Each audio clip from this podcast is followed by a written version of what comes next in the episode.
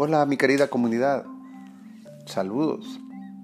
Bienvenidos a Catholic Podcast, el espacio para catequistas y todo aquel que desee conocer y profundizar en su fe católica. Bien, en el episodio de ayer les había hablado de que hoy iba a ser uno muy particular, pero también les había prometido que iba a terminar con el tema, bueno, a dar continuidad con lo que empezamos ayer y hacer algo especial. Bueno, después de este episodio viene el episodio especial, así que manténganse pendientes. Perdón. En este pequeño encuentro vamos a hablar sobre aprender a combatir la avaricia, la envidia y los celos. Ya hemos venido hablando de estos temas anteriormente. Hoy vamos a, tratar un poco el tópico de cómo darles manejo, cómo poder ayudar a nuestra, en nuestra vida pues a trascender y poder solventarlos. Para empezar hay que pedir al Espíritu Santo la gracia que necesitamos para así superar los pequeños celos y las manifestaciones de vanidad que nos acompañan y que ponen en tela de juicio la caridad que se emana de nosotros, puesto que la empañamos con nuestra manera tan egoísta de ser. Perdón. Los pecados de envidia, celos y vanagloria nacen de la soberbia y la avaricia y provienen del amor propio herido o de una exagerada autoestima. Son pasiones que se manifiestan a diario en las relaciones humanas y ejercen una enorme influencia sobre los pensamientos y los deseos del hombre, transformando los sentimientos y dominando nuestra conducta. Son responsables de muchos pecados contra la caridad y de muchas de las inquietudes que atormentan los corazones. La señal del auténtico cristiano consiste en amar a Dios y al prójimo como a mí mismo. La avaricia, la envidia y los celos alimentan el odio, no el amor. Por eso no tienen cabida en la vida del que sigue a Cristo. En palabras de San Pablo, no seamos ambiciosos de vanagloria, provocándonos unos a otros, envidiándonos recíprocamente. Gálatas 5:26. Algunas sugerencias que nos pueden ayudar a evitar la avaricia, la envidia y los celos son, recuerda que el principal objetivo de tu vida es salvar tu alma para el cielo. Buscad primero el reino de Dios y su justicia, y todas las demás cosas se nos añadirán. Mateo 6:33.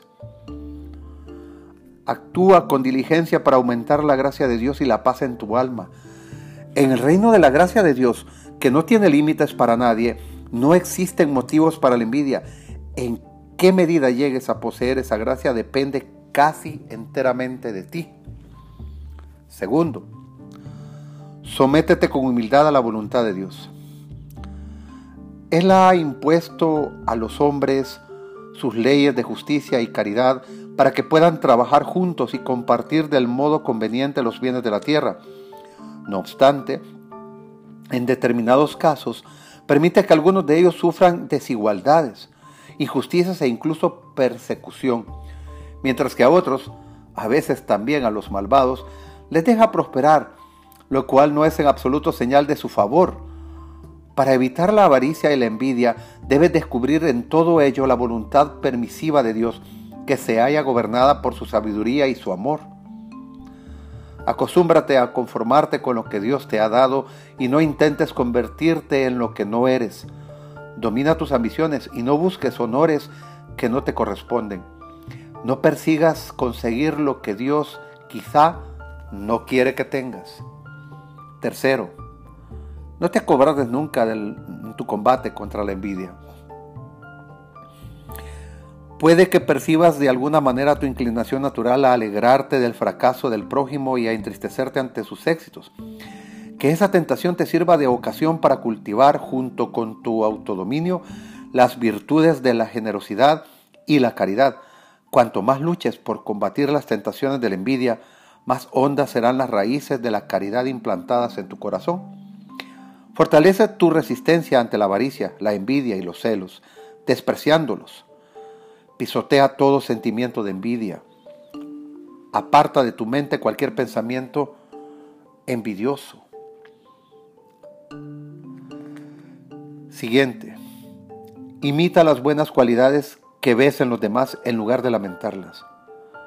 Ten la sensatez suficiente de comprender que las cualidades ajenas no menoscaban las tuyas. Si, si tu prójimo destaca en algo,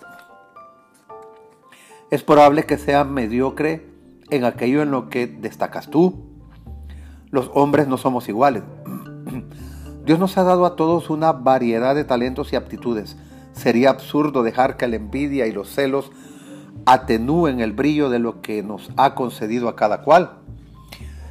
Imitar las cualidades ajenas te ayudará a esforzarte lo suficiente para superar a otros en sabiduría, en virtud e incluso en santidad, y a buscar el reconocimiento no para ti mismo, sino para Dios, para el bien de la iglesia y de las almas. Los celos no son lo mismo que una sana emulación, cuyo objeto u objetivo pues es recto y que es válida en sus motivos y limpia en todos sus medios. La iglesia misma nos presenta a los santos como modelos de virtud para que podamos imitarlos. Y San Pablo invita a los romanos a imitarle en su amor a Cristo. Sed imitadores míos, como yo lo soy de Cristo. Primera Corintios 11.1. Siguiente. Sea amable con las personas que despiertan tu envidia. Solo el amor puede arrancar la envidia de tu alma. Un amor más fuerte que aquello que atrajo la muerte al mundo, más fuerte que la maligna alegría que suscita de ti en las dificultades del prójimo. La caridad no se alegra de la injusticia. 1 Corintios 13:6 dice San Pablo. Alégrate en Cristo cuando los otros son bendecidos con talentos, dones, éxitos y honores. Todos somos miembros del cuerpo místico de Cristo. Las cualidades de una parte de Él redundan en beneficio del resto de las partes. Reza mucho por el éxito de sus proyectos y agradece a Dios el bien que hace al prójimo. Deja que la caridad te inspire una oración para que conserves su buen, para que conserve la persona pues su buena suerte y así lo guarde Dios de todo mal. Una oración como esa doblegará el poder de la envidia y hará desvanecerse la maligna alegría en tu corazón. Siguiente. Mantente cerca de Cristo con una oración perseverante y la recepción frecuente de los sacramentos de la penitencia y la Sagrada Comunión. Si te separas de Él, poco a poco te irás atando más a las cosas de este mundo. Serás una víctima cada vez más fácil de los vicios de la avaricia y la envidia. Se trata de un mal difícil de superar, pero para la gracia de Dios no hay nada imposible.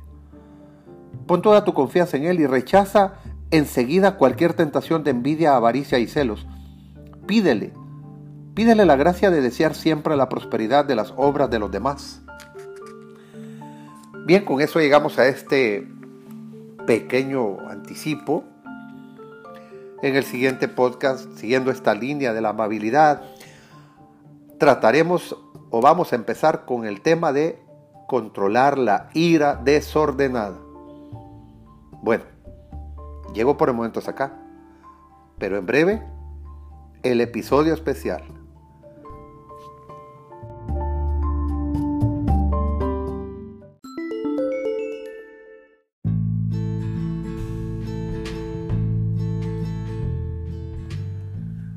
Bueno, estoy de regreso. Soy José Mendoza, formador católico. Esto es Catholic Podcast. Bienvenidos.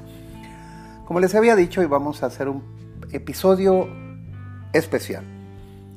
De cierto que estamos celebrando, el, conmemorando a las madres, a todas nuestras madres. Oremos por las que ya no están en esta tierra y agradezcamos a Dios pues y disfrutemos a las que aún tenemos a pesar de nuestras diferencias y dificultades que estamos viviendo ahora. Sin embargo, hoy quiero hablar en particular de una maternidad especial. Se ha hablado siempre y hemos tratado el dogma de la, por diversos medios, pues el dogma de la maternidad de, de María, Madre de Dios, Mater Dei. Pero a veces olvidamos que ella es madre en toda la complejidad de ser madre. No solo madre del, del cuerpo de Jesús, del cuerpo físico, madre de Jesús, madre de Dios en este caso, sino también madre de todos nosotros. Bien, hoy voy a hacer un pequeño paréntesis en cuanto al tema de la amabilidad y voy a dar un tema de Mariología sobre la maternidad espiritual de la Virgen María.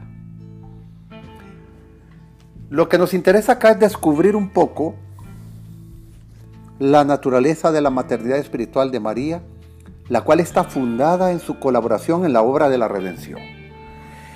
De anticipo les digo que como esto no es tanto un podcast en sí mismo, sino más una media clase, un pequeño cursillo o un, un pequeño capítulo de un curso de Mariología, habrá algunos datos que les pediré que si tienen la curiosidad pues vayan y los lean para que corroboren lo que les estoy diciendo. Aunque este, esta maternidad espiritual es uno de los privilegios más afectivos de María, está fundada teológicamente en la colaboración de ella en la obra de la redención. Bíblicamente, los pasajes que hacen referencia a esta realidad son el protoevangelio, perdón, que está en Génesis 3.15, Luego podremos leerlo en la Anunciación, la purificación de María y la muerte de Jesús según San Juan. De acuerdo a la tradición patrística, en el paralelismo Eva-María arranca el tema paulino de la recapitulación. Lo que deshizo el primer Adán, lo rehace el segundo, Cristo. Junto a ellos aparecen asociadas subordinadamente Eva y María en un acto responsable y libre. El contexto histórico teológico del tema no es la cruz, sino la encarnación, en la que María tiene una mediación consciente, libre y responsable. Asociada por el dolor, además del asentimiento en la encarnación, María presta a la redención su colaboración positiva junto a la cruz, participando mediante la compasión de los dolores de Cristo. El Vaticano II nos dice, bueno, nos expone que la unión de María a Cristo está incrustada en el plan eterno de salvación y se debe a preferencias de Dios, no a exigencias de las criaturas, según la Lumen Gentium, numeral 61. En cuanto a cooperación a la redención objetiva, la corredención de María ya se hace efectiva en la Anunciación por su obediencia personal a la palabra de Dios en la Encarnación. María queda constituida la nueva Eva, según la Lumen Gentium 56. A partir de aquí, todos los hechos de la vida de María son una cooperación a la salvación. Volvemos a la Lumen Gentium 61. En cuanto a la cooperación a la redención subjetiva,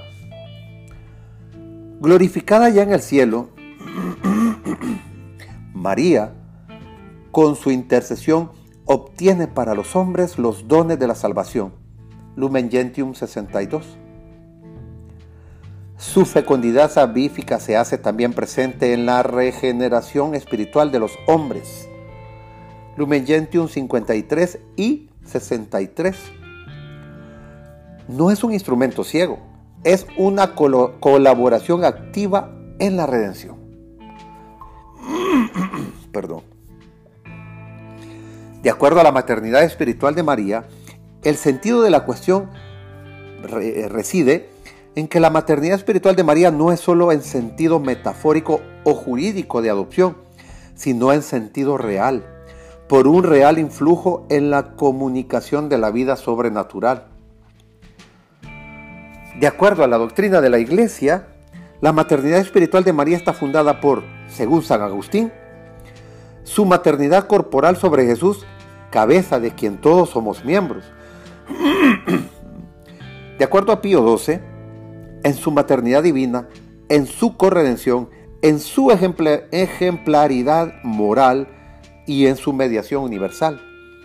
En el Vaticano II, según el esquema mariológico de la Lumen Gentium 53, 61 y 62. Y finalmente, Pablo VI, en el título de María, Madre de la Iglesia, que es Madre nuestra en el orden de la gracia, como él mismo la instituye en este contexto.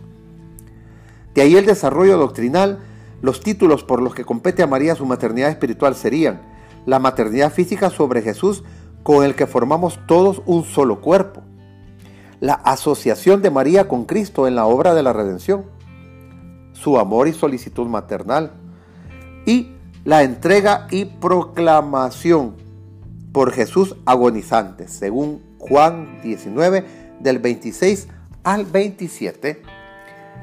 Bien, con esto hemos dado fin a este pequeño tema. Como dije, era una pequeña clase, una mini clase de Mariología. Lo importante de rescatar sobre este asunto dogmático es si María es madre de Cristo y Cristo es cabeza del cuerpo místico, según nos lo expone San Pablo, y nosotros, ese cuerpo místico, es también madre nuestra. Le debemos honor, le debemos, le debemos eh, también nuestra entrega, nuestro amor, un poquito de esfuerzos. También pedirle perdón por cómo tratamos a veces a su hijo. A veces. Hacer quizá algún acto de generosidad hacia la Virgen, como algún ayuno, nuestras oraciones diarias, el Santo Rosario con verdadero amor de quien entrega a su madre. Como hoy que llevamos a almorzar a la madre o a cenar o le llevamos rosa o qué sé yo. Llevarle también con ese mismo amor y más a María, porque por ella nos ha venido la salvación, dado que su fiat ha sido obra de la gracia, pero colaboración activa de su parte en la obra de la redención. Todo un misterio, todo un misterio, de lo cual debemos dar gracias infinitas a Dios, que lo ha querido y lo ha permitido y a María, que ha colaborado.